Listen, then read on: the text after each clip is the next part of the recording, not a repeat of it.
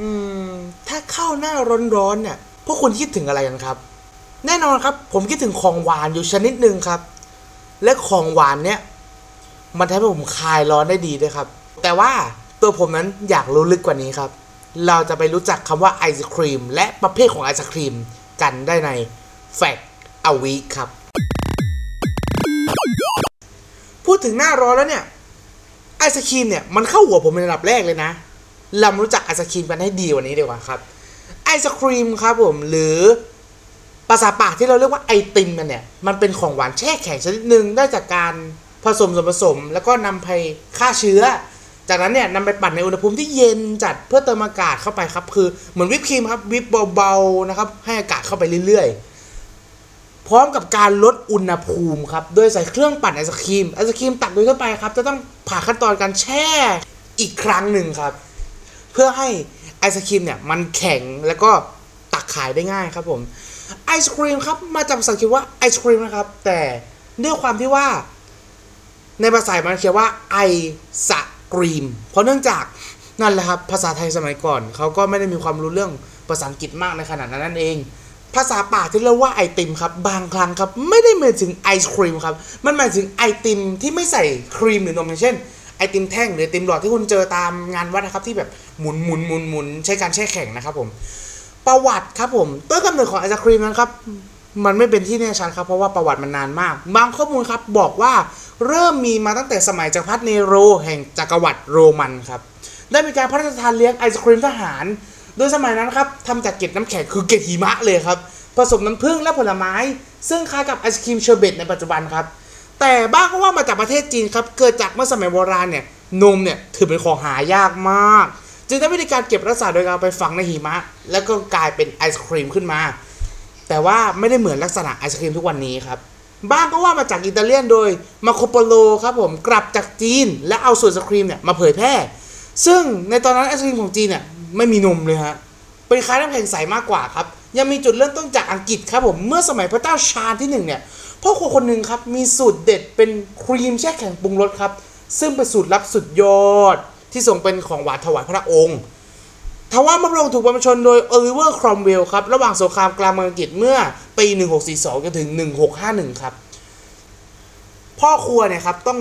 ลี้ภัยไปยุโรปครับเลยนำเอาสูตรไอศครีมตัวเนี้ยออกมาเผยแพร่ครับผม อะเรามาฟังประวัติของไอศครีมในประเทศไทยกันบ้างดีกว่าครับผมในประเทศไทยนั้นครับไอศครีมเริ่มเข้ามาในช่วงสมัยรัชกาลที่ 5 ครับ ที่เรารู้จักว่าเขาเริ่มนำเอ่อประเพณีของทางฝรั่ง อย่างเช่นแบบโปรตุเกสเข้ามาติดต่อค้าขายอะไรเงี้ยก็นำขึ้นมาก็เป็นหนึ่งในวัฒนธรรมตะวันตกครับที่พระบาทสมเด็จพระจุลจอมเกล้าเจ้าอยู่หัว ทรงนำมาเผยแพร่ในไทยครับหรือในสลามสมัยก่อนเนี่ยนะครับผม หลังจากเสด็จประพาสอินเดีย ชาวา และสิงคโปร์ครับน้ำแข็งในตอนแรกๆเนี่ยก็ยังไม่สามารถผลิตในประเทศได้ครับ จึงต้องนำเข้าเครื่องผลิตเนี่ยจากสิงคโปร์เมื่อไทยสั่งเครื่องทำน้ำแข็งเข้ามาครับก็เริ่มมีทำไอศครีมกินกันมากขึ้นครับผมถือว่าไอศครีมเนี่ยเป็นของเสวยสำหรับเจ้าขุนมูลนายก็เหมือนกับเป็นของถวายพระองค์ที่ผมเล่าไปด้านต้นนั่นเอง ซึ่งสมเด็จกรมพระยาดำรงราชานุภาพครับบันทึกไว้ว่าไอศครีมเป็นของที่วิเศษในเวลานั้น เพราะเพิ่งได้เครื่องทำน้ำแข็งอย่างเล็กที่เขาทำการตามบ้านเข้ามาทำบางวันน้ำแข็งก็ไม่แข็งบ้าง บางวันก็แข็งบ้าง มีไอศครีมบางวันก็ไม่มี จึงเห็นเป็นของวิเศษนั่นเองครับ โดยไอศครีมในพระราชวังครับทำจากน้ำมะพร้าวอ่อน ใส่เม็ดมะขามคั่วจนต่อมาครับเมื่อมีโรงงานทำน้ำแข็งเกิดขึ้นมาครับ มันก็ยังถือเป็นของชั้นดีนั่นแหละครับ โดยมีไอศครีมระดับชาวบ้านทำเองด้วย ในช่วงแรกๆครับผมไอศครีมกะทิครับเป็นลักษณะน้ำแข็งใสละเอียดละเอียดรสหวานไม่มากครับ มีกลิ่นหอมของดอกนมแมว ในสมัยนั้นครับ วิธีการกินของผู้คนจะนิยมกินกันในเรือนแพเหมือนที่สมัยนั้นจะขายก๋วยเตี๋ยว หรือกาแฟกันบนเรือนั่นเอง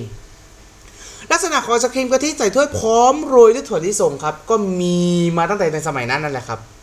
ซึ่งต่อมาไอศครีมกะทิก็มีการเปลี่ยนแปลงพัฒนาขึ้นจากกะทิใสๆก็ข้นขึ้นข้นขึ้น มีการใส่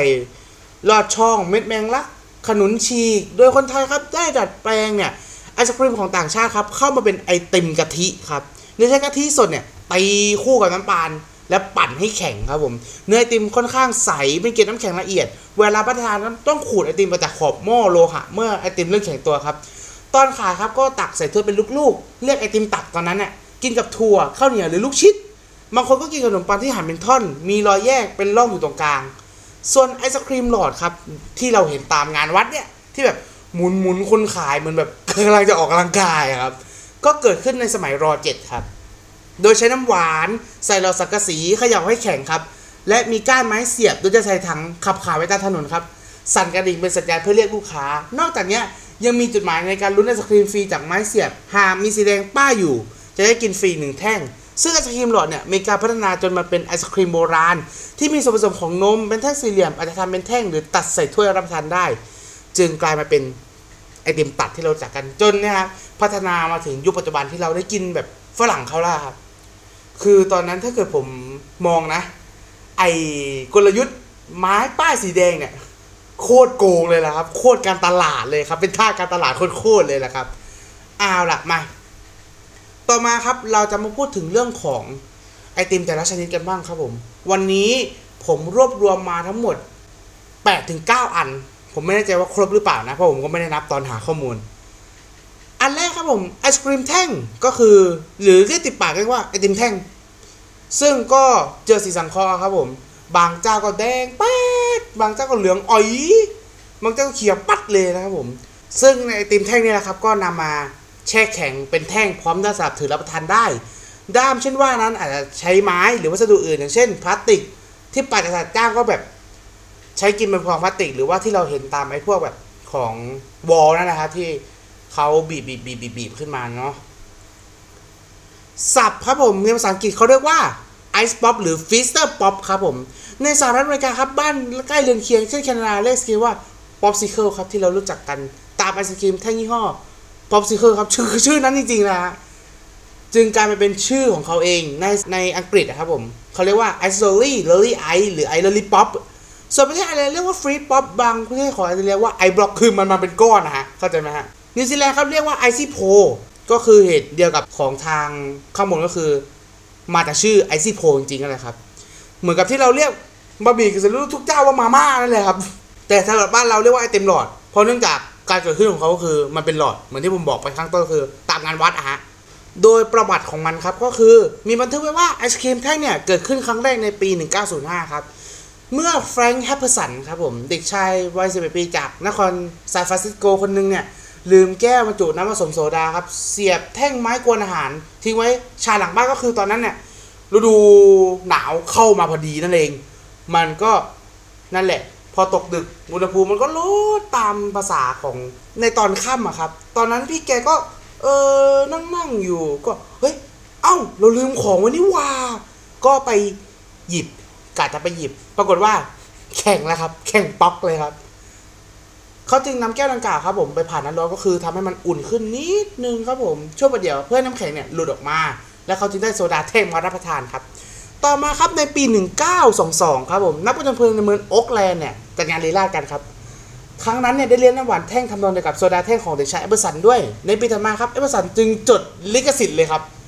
ใช้ชื่ออย่างเป็นทางการว่าไอศครีมแช่ แข็งเสียบไม้หรือ frozen ice on a stick และตั้งชื่อยี่ห้อของตนผสมคำว่าไอศครีมแท่ง a p s i c l e หรือ a p s i c l e ice pop ครับ ต่อมาครับกล่อนครับ ด้วยความที่ว่ามันเรียกยากครับ ก็กล่อนชื่อกล่อนชื่อกล่อนชื่อกลายมาเป็น popsicle ครับ โดยกล่าวว่าบทของเขามักเรียกสั้นๆครับ เช่นนั้นครับไอศครีมแท่งของแอปเปิลสันได้ความนิยมเนี่ยสูงมาก ถึงขนาดที่ต่อมายี่ห้อของเขาเนี่ยได้รับการบรรจุในพจนานุกรมว่า หมายถึงไอศครีมแท่งทั่วไป ไม่ว่ายี่ห้ออะไรสองสามปีให้หลังครับเอปเปอร์สันขายสิทธิ์ในยี่ห้อ Popsicle ให้กับบริษัทโจโลจากนครนิวยอร์กนั่นเองครับ ก่อนที่ผมจะพูดถึงตัวอื่นต่อ ผมว่าเวลาแค่ episode เดียวว่าไม่พอแล้ว เจอ episode หน้าในในพรุ่งนี้ครับสำหรับวันนี้ก็ขอพักก่อน เดี๋ยวเจอกัน episode หน้าครับสวัสดีครับ